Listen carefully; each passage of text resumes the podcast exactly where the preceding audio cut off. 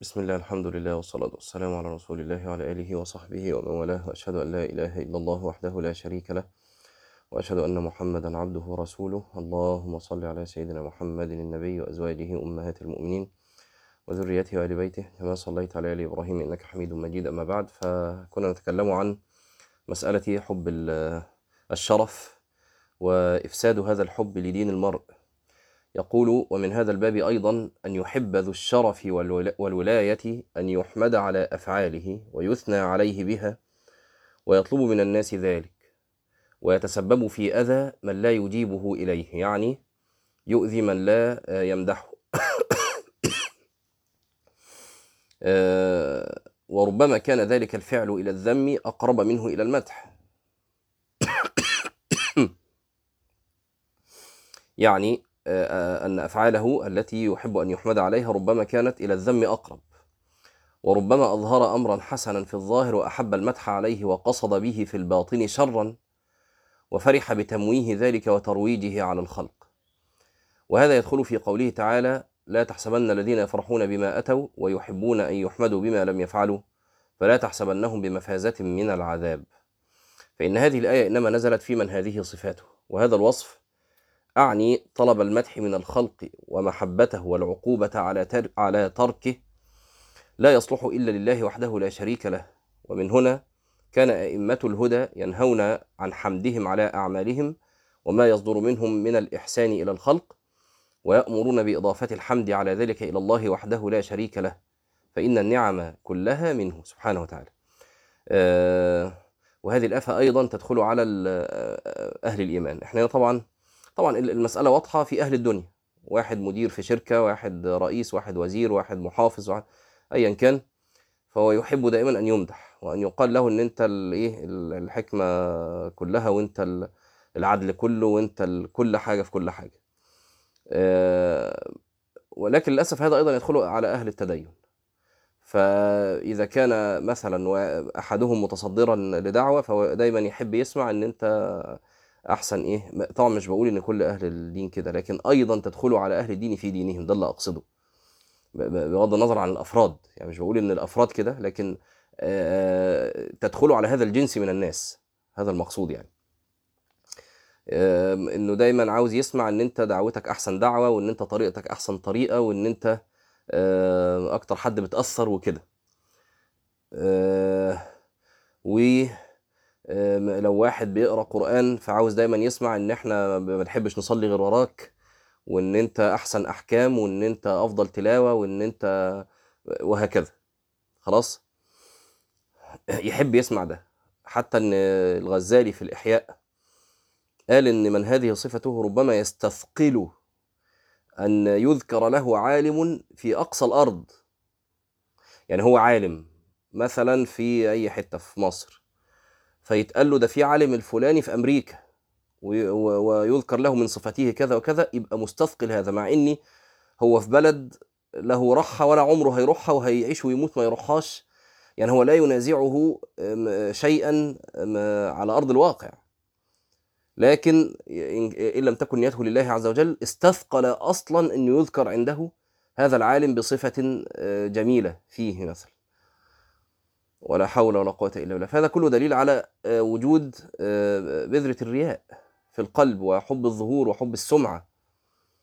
فالشاهد يا جماعة، احنا مالناش دعوة بغيرنا، احنا نتكلم عن نفسنا، نسقط الكلام على أنفسنا الآن. من وجد شيئا من ذلك في نفسه فليحذر ذلك، وليعمل على تنقية قلبه من هذه الشوائب، فإنها مهلكة.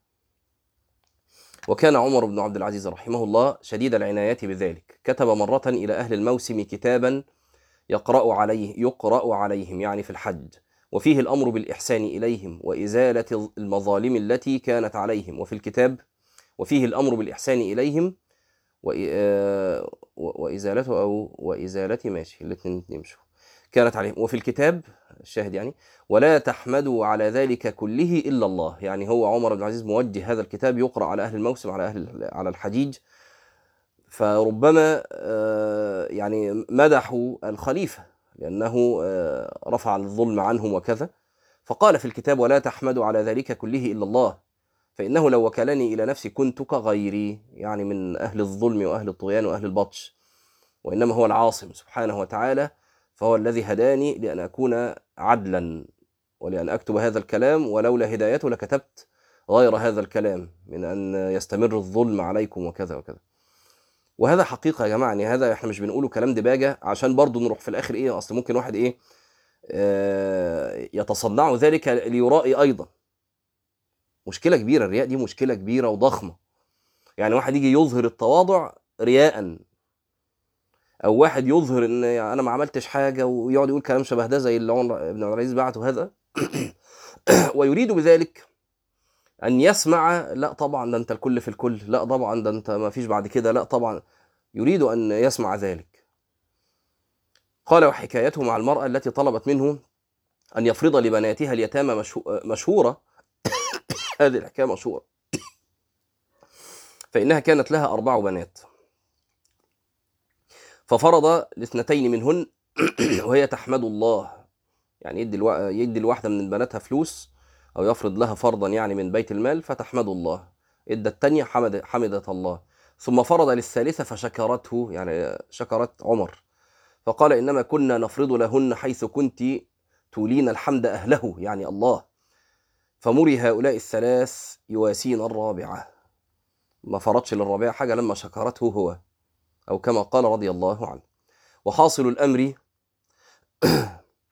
آه وحاصل الأمر أراد أن أن يعرف أن ذا الولاية إنما هو منتصب لتنفيذ أمر الله، وأم وآمر لعب وآمر للعباد بطاعة الله تعالى، وناه لهم عن محارم الله، ناصح لعباد الله بدعائهم إلى الله، فهو يقصد أن يكون الدين كله لله وأن تكون العزة لله، وهو مع ذلك خائف من التقصير في حقوق الله أيضا. وهذه وظيفة الداعية أيضا، يعني إن كانت هذه هي وصفة هي صفة ذي الولاية، فهي لأن تكون صفة الداعية أولى، الداعي إلى الله، مش بيدعو الناس إلى نفسه بقى وإن ما حدش يسمع غيري، أو حتى يكون المعنى ده جواه، أو إنه يستكثر بالناس ويبقى عاوز يبقى دعوته هي أشهر دعوة وصفحته هي أكبر صفحة وآفات، أو القارئ للقرآن. لا، هو يريد الخير للناس على يد أي إنسان، على يده وعلى يد غيره. إن حزن حزن ممكن لإيه؟ لتفريط نفسه فصرف الله عز وجل قلوب الناس عنه، ممكن يبقى كده، يعني يحزن من هذا الوجه، مش يحزن علشان انا ما مش مشهور وانا مش ه... لا، احنا كمان جه معانا من الكتاب ده ولا قبله ان الشهرة ما هيش حاجة يعني عدلة، يعني واضح يا جماعة. قال: فالمحبون لله غاية مقاصدهم من الخلق ان يحبوا الله ويطيعوه ويفردوه بالعبودية والإلهية، فكيف من يزاحمه في شيء من ذلك؟ فهو لا يريد من الخلق جزاء ولا شكورا، وإنما يرجو ثواب عمله من الله، كما قال تعالى: ما كان لبشر أن يؤتيه الله الكتاب والحكم والنبوة ثم يقول للناس كونوا عبادا لي من دون الله. وقال صلى الله عليه وسلم: لا تطروني كما أطرت النصارى المسيح ابن مريم، فإنما أنا عبد فقولوا عبد, فقولوا عبد الله ورسوله. وكان صلى الله عليه وسلم ينكر على من لا يتأدب معه في الخطاب بهذا الأدب، كما قال: لا تقولوا ما شاء الله وشاء محمد، بل قولوا ما شاء الله ثم شاء محمد. وقال لمن قال: ما شاء الله وشئت أجعلتني لله ندا، بل ما شاء الله وحده. فمن هنا كان خلفاء الرسل وأتباعهم من أمراء العدل وقضاتهم لا يدعون إلى تعظيم نفوسهم البتة، بل إلى تعظيم الله وحده وإفراده بالعبودية، لا أنفسهم ولا كيانهم، سواء كيان دعوي أو كيان حزبي، ولا ولا ولا يدعون إلى تعظيم عملهم، سواء العمل ده كان الدعوة، كان جهاد، كان علم، كان قرآن، قراءة وإقراء، لا يدعون الناس إلى تعظيمهم ولا إلى الذوبان فيهم، ولا إلى إن يبقى يعني يا معانا يا مع غيرنا، ما فيش الكلام ده خالص، بل إلى تعظيم الله وحده وإفراده بالعبودية والإلهية. ومنهم من كان لا يريد الولاية إلا للاستعانة بها على الدعوة إلى الله وحده. كان بعض الصالحين يتولى القضاء ويقول: أنا أتولاه لأستعين به على الأمر بالمعروف والنهي عن المنكر. ولهذا كانت الرسل وأتباعهم يصبرون على الأذى في الدعوة إلى الله، ويتحملون في تنفيذ أوامر الله من الخلق غاية المشقة، وهم صابرون برادون برادون بذلك. فإن المحب ربما يتلذذ بما يصيبه من الأذى في رضا محبوبه، كما كان عبد الملك ابن عمر ابن عبد العزيز رضي الله عنهما يقول لأبيه في خلافته إذا حرص على تنفيذ الحق وإقامة العدل: يا أبتي، لوددت أني غلت بي وبك القدور في الله عز وجل. تربية عمر. وقال بعض الصالحين: ووددت أن جسمي قرض بالمقاريض، وأن هذا الخلق كلهم أطاعوا الله عز وجل. شوفوا يا جماعة حر يعني حرقة قلوبهم على أن الناس تكون صالحة. فعرض قوله على بعض العارفين فقال: إن كان أراد بذلك النصيحة للخلق، وإلا فلا أدري، ثم غشي عليه. ومعنى هذا أن صاحب هذا القول قد يكون لحظ نصح الخلق والشفقة عليهم من عذاب الله، وأحب أن يفديهم من عذاب الله بأذى نفسه، وقد يكون لحظ جلال الله وعظمته وما يستحقه من الإجلال والإكرام والطاعة والمحبة، فود أن الخلق قاموا بذلك وإن حصل له في نفسه غاية الضرر. وهذا هو مشهد خواص المحبين العارفين بملاحظته، فغشي على هذا الرجل العارف.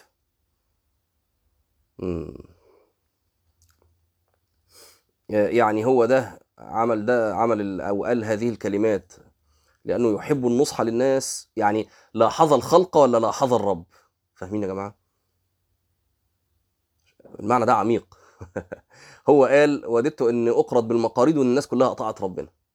ممكن يكون إذ قال ذلك لاحظ الخلق، يعني هو مشفق عليهم من عذابه سبحانه وتعالى.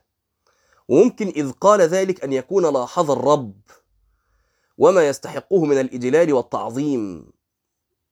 يعني هو ما كانش وهو بيقول الكلام ده ملاحظ قوي للخلق وان هم هيعذبوا لو ما فاهمين يا جماعه. وممكن يبقى لاحظ الاثنين، وده يعني ايه، ده الافضل طبعا، ان المعنيين يتزاحموا في قلبه.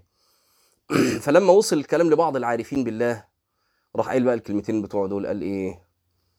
قال آه آه ان كان اراد بذلك النصيحه النصيحه للخلق، والا فلا ادري، ثم غشي عليه. لا أدري دي بقى هي المشكلة. يعني هو أراد النصيحة ولا أراد و... و... وانصرف قلب العارف حينها إلى الله فغشي عليه، أغمى عليه أول ما لاحظ جلال الله عز وجل، وأنه أن العصيان لا ينبغي أن يكون له سبحانه وتعالى، وأنه أجل وأعظم من أن يعصى. فهمتوا يا جماعة؟ هو قال إذا أراد بذلك النصيحة للخلق وإلا، وكأن انصرف قلبه بقى العارف، هذا العارف فجأة كده إلى جلال الله وعظمته، فما استحملش قلبه هذا المشهد فغشي عليه. طبعا قلوب غير القلوب خالص. قال: وقد وصف الله تعالى في كتابه أن أن المحبين له يجاهدون في سبيله ولا يخافون لومة لائم. وفي ذلك يقول بعضهم: أجد الملامة في هواك لذيذة حبا لذكرك فليلمني اللوام. يعني يتقال إيه؟ آه أنت هتقطع نفسك علشان ربنا، أنت هتقطع نفسك عشان، فكل ما هيلوموني فيك يا رب هيذكروك، فأنا هسمع ذكرك. يعني يقولوا أنت إيه، أنت بتتأذي كتير في الله، آه قالوا قالوا كلمة الله، وهكذا عمالين يلوموني، وكل ما يلوموني يذكروك. فكلما ذكروك أحببت الملامة. ليه؟ لأنهم يذكروك إذ يلومونني. أجد الملامة في هواك لذيذة حبا لذكرك فليلمني اللوام. القسم الثاني: طلب الشرف والعلو على الناس بالأمور الدينية كالعلم والعمل والزهد، فهذا أفحش من الأول. وده اللي كنا عمالين نقحمه في الكلام الأول إلى أن يفرده هو بالكلام. هذا أفحش من الأول وأقبح وأشد فسادا وخطرا. فإن العلم والعمل والزهد إنما يطلب بها ما عند الله من الدرجات العلى والنعيم المقيم، ويطلب بها ما عند الله والقرب ويطلب بها ما عند الله والقرب منه والزلفى لديه. قال الثوري: إنما فضل العلم لأنه يتقى به الله، وإلا كان كسائر الأشياء. يبقى احنا اتكلم اه ده كان في درس الاثنين لما اتكلمنا عن فضل العلم، وان العلم افضل شيء وافضل متطوع به بعد الجهاد. هذا هو العلم الذي هو الافضل، الذي اذا تعلمته صرت لله صرت لله اتقى، وله اعرف، وله اخشى، وله احب. هذا هو العلم الذي ينفعك غدا في الاخره، والا صار كسائر الاشياء. فاذا طلب بشيء من هذا عرض الدنيا الفاني فهو ايضا نوعان، يعني هيطلب بقى بعلمه، بدعوته، بقرآنه، بهذه الأمور يطلب شيئا من الدنيا. أحدهما أن يطلب به المال، فهذا من نوع الحرص على المال وطلبه بالأسباب المحرمة. واحد عاوز يدعو إلى الله علشان ياخد أجر على دعوته، هي دي نيته السودة.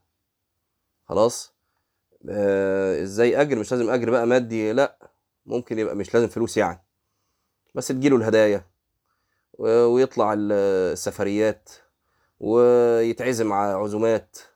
هي دي نيته السودة. لما يبقى كده تلاقي ايه اه او واحد بيقرا علشان نفس الكلام. في الحديث عن النبي صلى الله عليه وسلم: من تعلم علما مما يبتغى به وجه الله لا يتعلمه الا ليصيب به عرض الدنيا لم يجد عرف الجنة يوم القيامة. ولا حول ولا قوة الا بالله. يعني ريحة. خرجه الإمام أحمد وأبو داود وابن ماجه وابن حبان في صحيحه من حديث أبي هريرة عن النبي صلى الله عليه وسلم. وسبب هذا والله أعلم أن في الدنيا جنة معجلة، وهي معرفة الله ومحبته والأنس به والشوق إلى لقائه وخشيته وطاعته، والعلم النافع يدل على ذلك. فمن دله علمه على دخول هذه الجنة المعجلة في الدنيا دخل الجنة في الآخرة، ومن لم يشم رائحتها لم يشم رائحة الجنة في الآخرة. ولهذا كان أشد الناس عذابا في الآخرة عالما لم ينفعه الله بعلمه. الكتاب الحقيقة النسخة دي. وهو أشد الناس حسرة يوم القيامة، حيث كان معه آلة التي هي العلم يتوصل بها إلى أعلى الدرجات وأرفع المقامات، فلم يستعملها إلا في التوصل إلى أخص الأمور وأدناها وأحقرها. وفي رواية قارئ، يعني أول من صار به النار عالم، في رواية قارئ يؤتى به فيعرف نعم الله عز وجل. ما عملت إيه؟ قال له: قرأت فيك القرآن وعلمته. كذبت. وتقول ملائكة كذبت. يقول: إنما قرأت ليقال قارئ، كنت بتقرأ عشان تقل صوتك حلو، عشان تتشهر على على الفيسبوك وعلى اليوتيوب. وقد قيل أديك اتشهرت وخدت حظك في الدنيا، والناس أثنت عليك ويجوا يصلوا وراك، والمسجد بيتملي ويتقفل. مش ده اللي انت كنت عاوزه؟ اهو حصل. اذهبوا به الى النار عياذا بالله.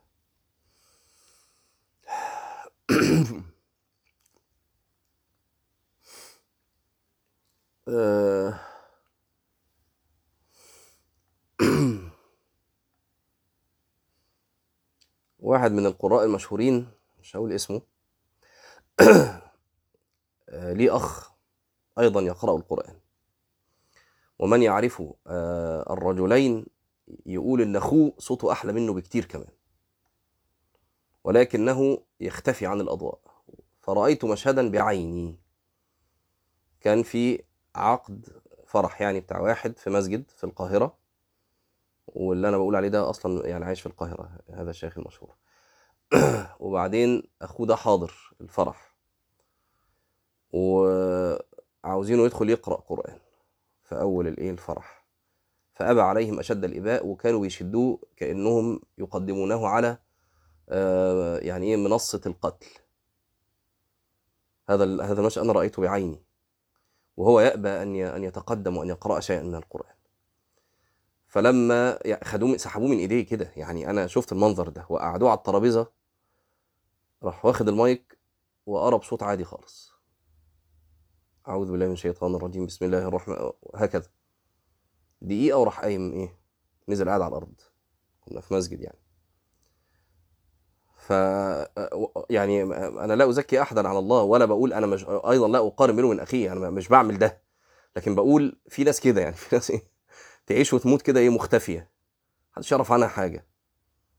ويمكن أنا ذكرت لكم مثال الشيخ محمد عمرو عبد اللطيف، وبعت لكم المقطع بتاعه كمان، اللي يعني كان كل ما يتمناه انه يلقى الله عز وجل وهو راض عنه، لا عاوز شهرة ولا عاوز، وهو كان بشهادة أهل العلم أنه أعلم أهل مصر بالحديث، ومن ومن المعدودين في العالم في هذا العلم وقت يعني وقتها كان يعني ايه موجودا معنا. ومع ذلك ما كانش حد يعرفه. الناس عرفته امتى؟ بعد ما مات، عرفوه من الجنازه اللي فجأة كده ناس طلعت من تحت الارض بتشيعه. مين دول؟ هو في ايه؟ ده واحد مات اسمه كذا كذا كذا. ابتدت الناس تعرف مين ده. طبعا طلاب العلم عارفينه لكن ما كانش معروف ولا اتعرف يوم ما موته. الشيخ اسامه عبد العظيم كثير من الناس ما سمع عن الشيخ اصلا الا يوم وفاته. خلاص وقعد في مسجده وما يخرجش من المسجد، واذا خرج منه كانه سمكه خرجت من الماء حتى يعود اليه مره اخرى. ورحم الله الجميع. قال آه ولهذا كان أشد الناس عذابا في الآخرة عالما لم ينفعه الله بعلمه، وهو أشد الناس حسرة يوم القيامة، حيث كان معه آلة يتوصل بها إلى أعلى الدرجات وأرفع المقامات، فلم يستعملها إلا في التوصل إلى أخس الأمور وأدناها وأحقرها، فهو كمن كان معه جواهر نفيسة لها قيمة فباعها ببعر، يعني أعزكم الله بالروث بتاع البهائم، أو شيء مستقذر لا ينتفع به، بل حال من يطلب الدنيا بعلمه أقبح وأقبح، وكذلك من يطلبها بإظهار الزهد فيها، فإن ذلك خداع قبيح جدا. يعني يظهر الزهد للناس لأنه يحب أن يحصل الدنيا، يظهر الزهد لأنه يحب أن يحمد ويشهر. كان أبو سليمان الداراني يعيب على من لبس عباءة، وأبو سليمان الداراني إمام من أئمة الزهد والتصوف، يعيب على من لبس عباءة، وفي عباءة كأن هذه العباءة كان لبس الايه المتزهده، حين يلبسون عباءه خشنه وكذا، يعني يظهر الزهده من الاخر. يعني كان يعيب على من لبس عباءه وفي قلبه شهوه من شهوات الدنيا تساوي اكثر من قيمه العباءه. يعني لو العباءه دي ب مئة جنيه، لو انت في قلبك شهوه ب مئة وخمسين جنيه ما ينفعش تلبس العباءه، اقلع العباءه. يشير الى يشير الى ان اظهار الزهد في الدنيا باللباس الدني إنما يصلح لمن فرغ قلبه من التعلق بها، بحيث لا يتعلق قلبه بها بأكثر من قيمة ما لبسه في الظاهر، حتى يستوي ظاهره وباطنه في الفراغ من الدنيا.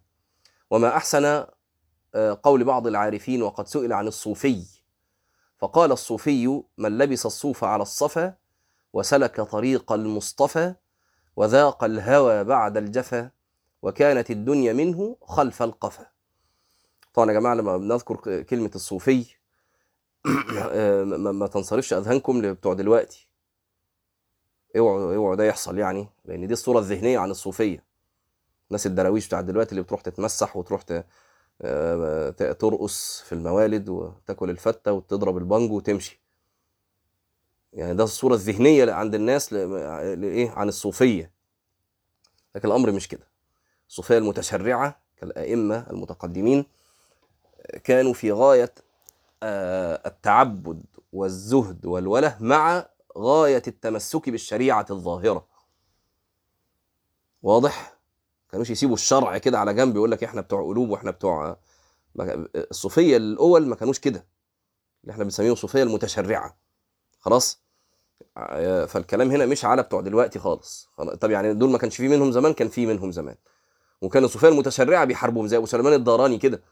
يعني أبو سليمان الدراني بيقول الكلام ده لمين؟ ما هو بيقول الكلام ده للصوفية اللي بيلبسوا لبس الصوفية وقلوبهم قلوب ذئاب. مفهوم؟ النوع الثاني من يطلب بالعمل والعلم والزهد، يبقى أول نوع اللي بيطلب المال بالعلم والعمل والزهد، يطلب المال.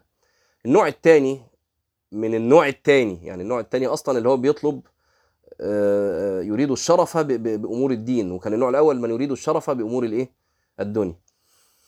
طب اللي يريد الشرف بامور الدين، اما انه يريد او او عفوا اللي عنده حرص، اما انه حريص على مال او حريص على ايه بقى؟ على الرياسه. من يطلب بالعمل والعلم والزهد الرياسه على الخلق والتعاظم عليهم، وان ينقاد الخلق ويخضعون له ويصرفون وجوههم اليه، وان يظهر للناس زياده علمه على العلماء ليعلو به عليهم ونحو ذلك، فهذا موعده النار. لا إله إلا الله. لأن قصد التكبر على الخلق محرم في نفسه أصلا، فإذا استعمل فيه آلة الآخرة كان أقبح وأفحش من أن يستعمل فيه آلات الدنيا من المال والسلطان. ده أنت أنت واقع في مصيبتين، أول مصيبة أنك بتتكبر على الناس ودي لوحدها توديك في داهية، تاني مصيبة بتتكبر بيهم عليهم بآلة إنما هي من آلات الآخرة كمان. وفي السنن عن النبي اللي هو العلم أو العمل أو الزهد، وفي السنن عن النبي صلى الله عليه وسلم قال: من طلب العلم ليماري به السفهاء أو يجاري به العلماء أو يصرف وجوه الناس إليه أدخله الله النار. خرجه الترمذي من حديث كعب بن مالك. يماري به السفهاء، يجاري به العلماء، يصرف وجوه الناس إليه، يصرف وجوه الناس إليه. حتى لو الصرف ده احنا دايما نسقط الكلام على الواقع للأسف، يعني حتى لو كان الصرف صرفا ايه يعني زي يسموه صرفا افتراضيا، اه يصرف وجوه الناس اليه يعني ايه؟ يعني صفحته تبقى اكبر صفحه، الاكونت بتاعه يبقى مليان.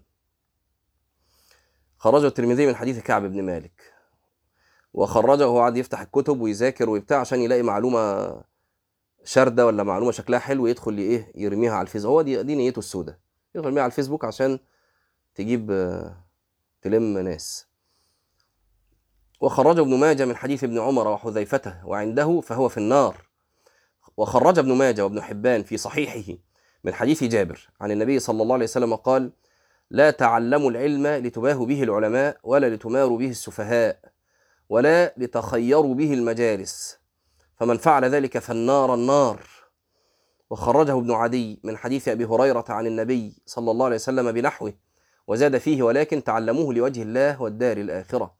وعن ابن مسعود قال: لا تعلموا العلم لثلاث: لتماروا به السفهاء، أو لتجادلوا به الفقهاء، أو لتصرفوا به وجوه الناس إليكم، وابتغوا بقولكم وفعلكم ما عند الله، فإنه يبقى ويفنى ما سواه. وقد ثبت في صحيح مسلم عن أبي هريرة رضي الله عنه عن النبي صلى الله عليه وسلم: إن أول خلق تسعر بهم النار يوم القيامة ثلاثة، منهم العالم الذي قرأ القرآن ليقال قارئ، وتعلم العلم ليقال عالم، وأنه يقال له: قد قيل ذلك، وأمر به فسحب على وجهه حتى ألقي في النار. وذكر مثل ذلك في المتصدق ليقال إنه جواد، وفي المجاهد ليقال إنه شجاع. وعن علي رضي الله عنه قال: يا حملة العلم اعملوا به، فإنما العالم من عمل بما علم فوافق عمله علمه، وسيكون أقوام يحملون العلم لا يجاوز تراقيهم، يخالف عمله يخالف عملهم علمهم، وتخالف سريرتهم علانيتهم، يجلسون حلقا حلقا فيباهي بعضهم بعض، حتى إن الرجل لا يغضب على جليس جليسه إذا جلس إلى غيره ويدعه. بيحصل ولا ما يحصلش يا جماعة؟ الكلام ده بيحصل. يبقى أثقل شيء عليك إن واحد كان بيحضر درسك وراح حضر درس غيرك، أو أثقل شيء عليك واحد بيصلي وراك وراح يصلي ورا غيرك. حاجة في منتهى. قال: أولئك لا تصعد أعمالهم في مجالسهم تلك إلى الله عز وجل. وقال الحسن: لا يكون حظ أحدكم من العلم أن يقال عالم، يعني وفي الآخرة يروح في داهية. وفي بعض الآثار أن عيسى عليه السلام قال: كيف يكون من أهل العلم من يطلب العلم ليحدث به ولا يطلبه ليعمل به؟ عمال يذاكر علشان يقول الكلمتين، يدلق كلمتين في درس أو في خطبة، مش بيذاكر علشان المعلومة دي يسقطها على نفسه أول ما يسقط، وما يطلع يخاطب الناس كده يبقى جواه منكسر. أنا بخاطبهم وأنا أول مفرط، مش أنا الشيخ وأنا الخطيب وأنا الإمام وأنا اللي بدي الدرس، لا ده أنا بخاطبهم وأنا أول مفرط. وقال بعض السلف: بلغنا أن الذي يطلب الأحاديث ليحدث بها لا يجد ريح الجنة، يعني من ليس له غرض في طلبها إلا ليحدث بها دون العمل بها. ومن هذا القبيل كراهة السلف الصالح الجرأة على الفتية، والحرص عليها، والمنازعة إليها، والإكثار منها. وروى ابن لهيعة عن عبيد الله بن أبي جعفر مرسلا عن النبي صلى الله عليه وسلم قال: أجرأكم على الفتية أجرأكم على النار. وقال علقمة: كانوا يقولون أجرأكم على الفتية أقلكم علما. وعن البراء قال: أدركت مائة وعشرين من الأنصار من أصحاب رسول الله صلى الله عليه وسلم، يسأل أحدهم عن المسألة ما منهم من أحد إلا ود أن أخاه كفاه. يعني واحد من التانيين هو اللي يرد، مش احنا دلوقتي تجري ترد قبل ما غيرك يسحب الرد منك. مشاكل كبيرة. وفي رواية: فيردها هذا إلى هذا. يعني مائة وعشرين صحابي دول قاعدين في المسجد، يدخل واحد يستفتي يقول له: روح روح اسأل اللي هناك ده. يروح رايح للي هناك، فاللي هناك يقول له: طب روح اسأل الثالث ده. يروح للثالث، الثالث يقول له: روح اسأل الرابع. يردها هذا إلى هذا وهذا إلى هذا حتى ترجع إلى الأول. في رواية: حتى ترجع إلى الأول فيفتي. يعني الأول كان عارف، الأول كان عارف، بس طالما في غير يكفيني لا روح للي هناك ده. مش هيبقوا مائة وعشرين يعني قاعدين، ممكن يبقى عشرة خمستاشر واحد قاعدين في المسجد، مش مائة وعشرين مجتمعين. يردوها هذا إلى هذا وهذا إلى هذا لغاية ما ترجع الأول، خلاص بقى مش هيدوخوه، يوم يفتيه، يعني هو عارف الجواب. وعن ابن مسعود رضي الله عنه قال: إن الذي يفتي الناس في كل ما يستفتونه لمجنون، كل ما تتسأل بتجاوب. وسئل عمر بن عبد العزيز عن مسألة فقال: ما أنا على الفتية بجريء. وكتب إلى بعض عماله، يعني أمير من الأمراء أو كده: إني والله ما أنا بحريص على الفتية، ما وجدت منها بدا. يعني طالما في مفر ما أفتيش أبدا. وليس هذا الأمر لمن ود أن الناس احتاجوا إليه، إنما هذا الأمر لمن ود أنه وجد من يكفيه. آه يعني اللي بقى عاوز الناس يبقوا دايما محتاجين له، ودايما بيجروا وراه، ودايما عشان يفضل مشهور، عمره ما يعرف يعمل الكلام ده. وعنه أنه قال: أعلم الناس بالفتوى أسكتهم، وأجهلهم بها أنطقهم. وقال سفيان الثوري رحمه الله: أدركنا الفقهاء وهم يكرهون أن يجيبوا في المسائل والفتية، حتى لا يجدوا بدا من أن يفتوا. يعني خلاص ما فيش مفر، هفتي. وإذا أعفوا منها كان أحب إليهم. ناس عندها دين يا جماعة، ناس عندها دين. وقال الإمام أحمد رضي الله عنه: من عرض نفسه للفتية فقد عرضها لأمر عظيم، إلا أنه قد تلجئ الضرورة. قيل له: فأيهما أفضل، الكلام أم السكوت؟ قال: الإمساك أحب إلي. قيل له: فإذا كانت الضرورة؟ فجعل يقول: الضرورة الضرورة. وقال: الإمساك أسلم له. وليعلم المفتي أنه يوقع عن الله أمره ونهيه. يا على الرعب اللي بيقول ده حلال وده حرام. بيقول ربنا ربنا بيحب ده وبيكره ده، ربنا أباح ده وحرم ده. رعب والله، رعب لو تخيلتها، رعب. يوقع عن الله أمره ونهيه، وأنه موقوف مسؤول عن ذلك. يعني يقال يوم القيامة: قلت كذا وكذا، من أدراك أني أحللت هذا وحرمت هذا؟ من أدراك أني أحب هذا وأكره هذا؟ قال الربيع بن خثيم: أيها المفتون انظروا كيف تفتون. وقال عمرو بن دينار لقتادة لما جلس للفتية: تدري في أي عمل وقعت؟ وقع وقعت بين الله وبين عباده، وقلت هذا يصلح وهذا لا يصلح. وعن ابن المنكدر قال: إن العالم داخل بين الله وبين خلقه، فلينظر كيف يدخل عليهم. وكان ابن سيرين إذا سئل عن الشيء من الحلال والحرام تغير لونه وتبدل، حتى كأنه ليس بالذي كان. رعب، مرعوب، يسأل عن حلال وحرام يتبدل لونه.